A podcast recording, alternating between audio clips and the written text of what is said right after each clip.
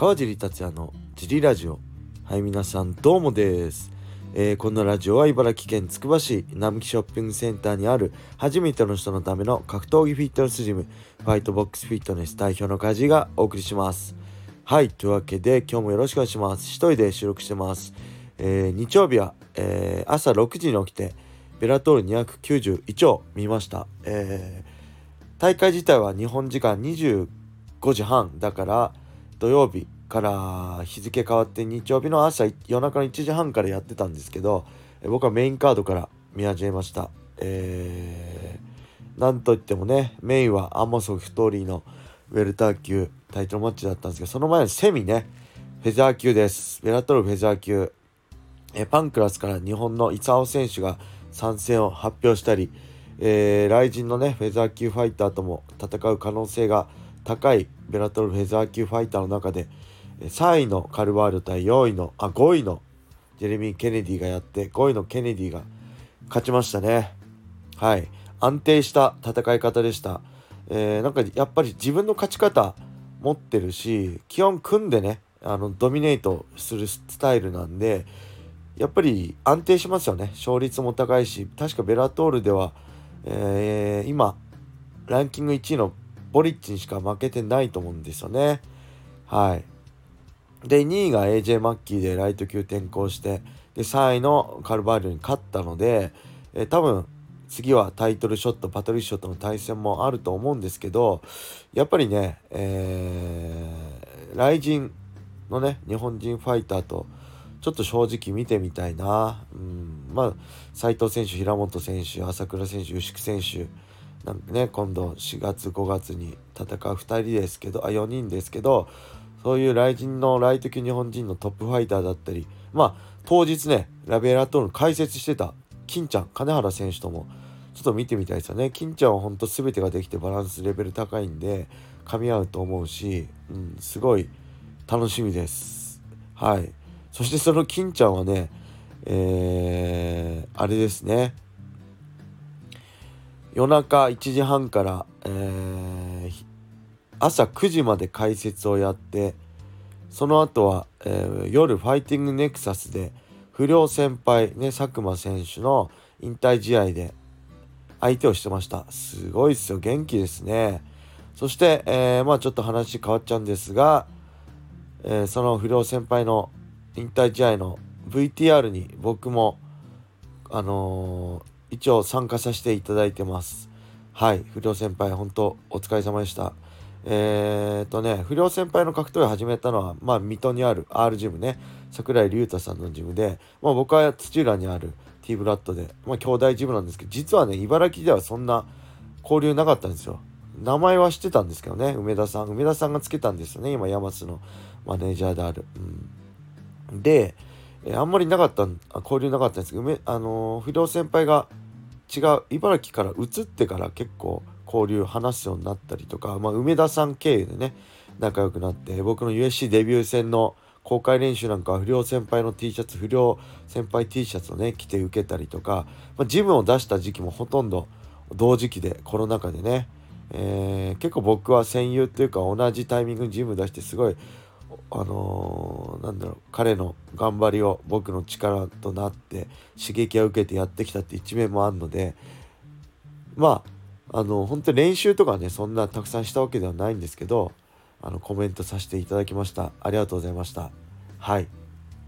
そんな感じで、あそしてメイン、メインイベントですね、ごめんなさい、ベラトールメインイベントはアモソフが強かったですね。えー、ローストーリーが何でしたっけ、レッシングオールアメリカンデジションいちを何回さん、よんかい取ってるんですよね。でこれはいわゆるデジションいちっていうのは一番トップリーグレスリングの中のオールアメリカンっていうのは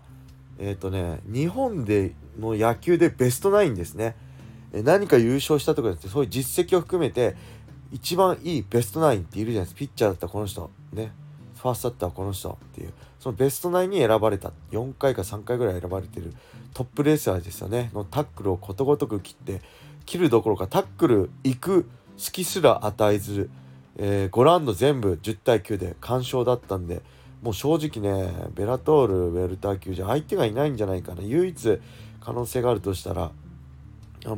マイケル・ベロン・ページね、エムブイピー が打撃一発ポコンって当た当てて、えー、まあ ケーオー するぐらいだと思うんですけど、それでもストーリーにねつけられて負けてるので、もう結構これでにじゅうなな勝、ね、ハビブ・ヌルマンゴメドフのにじゅうきゅう勝無敗まであとに勝に迫りました。はい、目が離せません。そんな感じで楽しいベラトルでした。その後はね、えー、午前中は娘と一緒に勉強して、えー、娘の勉強を見て、午後は奥さんが髪を切りに行くとのことで、僕は娘と一緒に昼ご飯を食べて、その後ゲームセンターに行って、えー、ユーフォー キャッチャーで遊んで、でお腹が落ち着いた頃ジムに行って娘の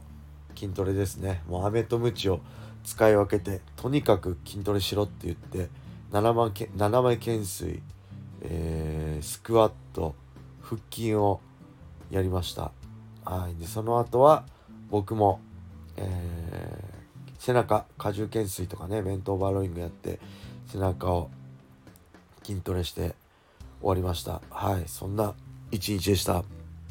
やっぱり家族との時間が一番大事ですね。僕は楽しいです。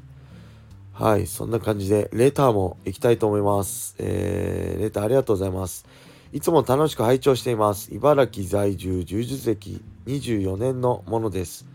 山本選手当てレター出しそびれてしまいました。個人的には冷酷なサッカーボールキックや一発逆転のアームロックが印象的ですが、雷神から山本選手を知った方々はそのことは知らないのかもしれません。ディープから見ているものとしては有名になって本当に嬉しいです。また私も新日新日闘魂さんじゅういち世代です。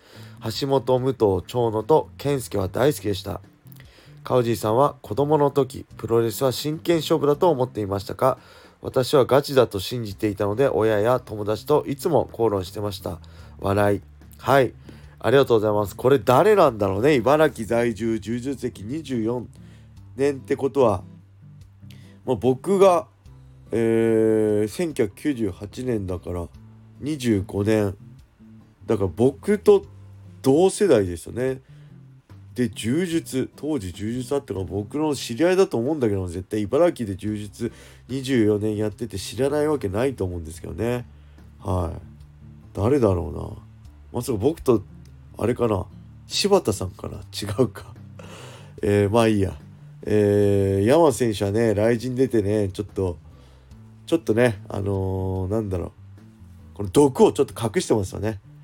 昔遡るとこう、もう軽量の軽量をオーバーした選手にこう厳しい言葉とかね、いろいろ昔はもっとすごかったんですけど、今はちょっと丸くなっちゃいました。やっぱそれが立場がね、立場で、まあ、なかなか言いたいことも言えない世の中になりますからね。はい、それはもう僕もそうです。はい、炎上が怖いです。はい、そんな感じで、えー、闘魂さんじゅうえっとね僕はねどっちかっていうと四天王好きだったんですけど、新日はムタが好きでした。そして橋本、武藤、長野も好きでしたね。長野対、えー、リックルード、あれ何にかいめかさんかいめの ジーワン クライマックスですね。あれも見てましたね。こう腰回すのね、リックルードが、あれも好きでした。健介はね、正直僕が見てた頃はパワーウォーリアー、ホークウォーリアーと、えー、パワーウォーリアーで何でしたっけ、なんとかっていうのをやってて、それでやってましたね。その後健介戻ってましたけどね。パワーウォーリアー、うん、も好きでした。はい、でね、子供の頃ね、子供の頃っていうか僕プロレス好きになった中になんで、もうえっとねじゅうきゅうさいぐらいの頃までね、ま、までねっていうか、まあ真剣勝負かどうかは別として、プロレスラーは本当に強いと思ってたから、ヒクソン、三沢だったらヒクソンに勝てるとガチで思って、大学のこう行くのに車運転しながら、友達今も交流ある、いつも一緒にあのー、飯食い行ったりするね、小学校からの同級生と口論してました。いやプロレスはやらせだよっていう、いややらせかどうか知らないけど三沢は強いよっつって、三沢のエルボーだったらヒクソンぶっ飛ばすよっつってあのめっちゃいい争いしたから、僕も一緒です。柔術歴にじゅうよねんの人と一緒です。僕もねプロレスラー最強説を信じてたんで、うんまあ武藤高田信彦で呆然としたし、まあヒクソン高田でもうもうがっくりきた感じですね。はい。まあそういう人いっぱいいましたよね。プロレスが最強だと思ってたし、最強高田信彦って歌ってましたからね。はい。まあけどそれがあったから今の僕があるんで、まあ一時期はね、えー、なんだよ高田の野郎と思ったこともあったけど、自分が年取ってみて高田さんの偉大だったりね、偉大さだったり、えー、こう負けるのをね恐れずた最強に立ち向かっていった姿だったりね、えー、こうプライドで戦ってきた姿だったりを見てね、えー、あの今だすごいあそういうことなんだなと思うけど、まあ、当時はね僕もなんだ高田と思ってた思ってましたね。はい。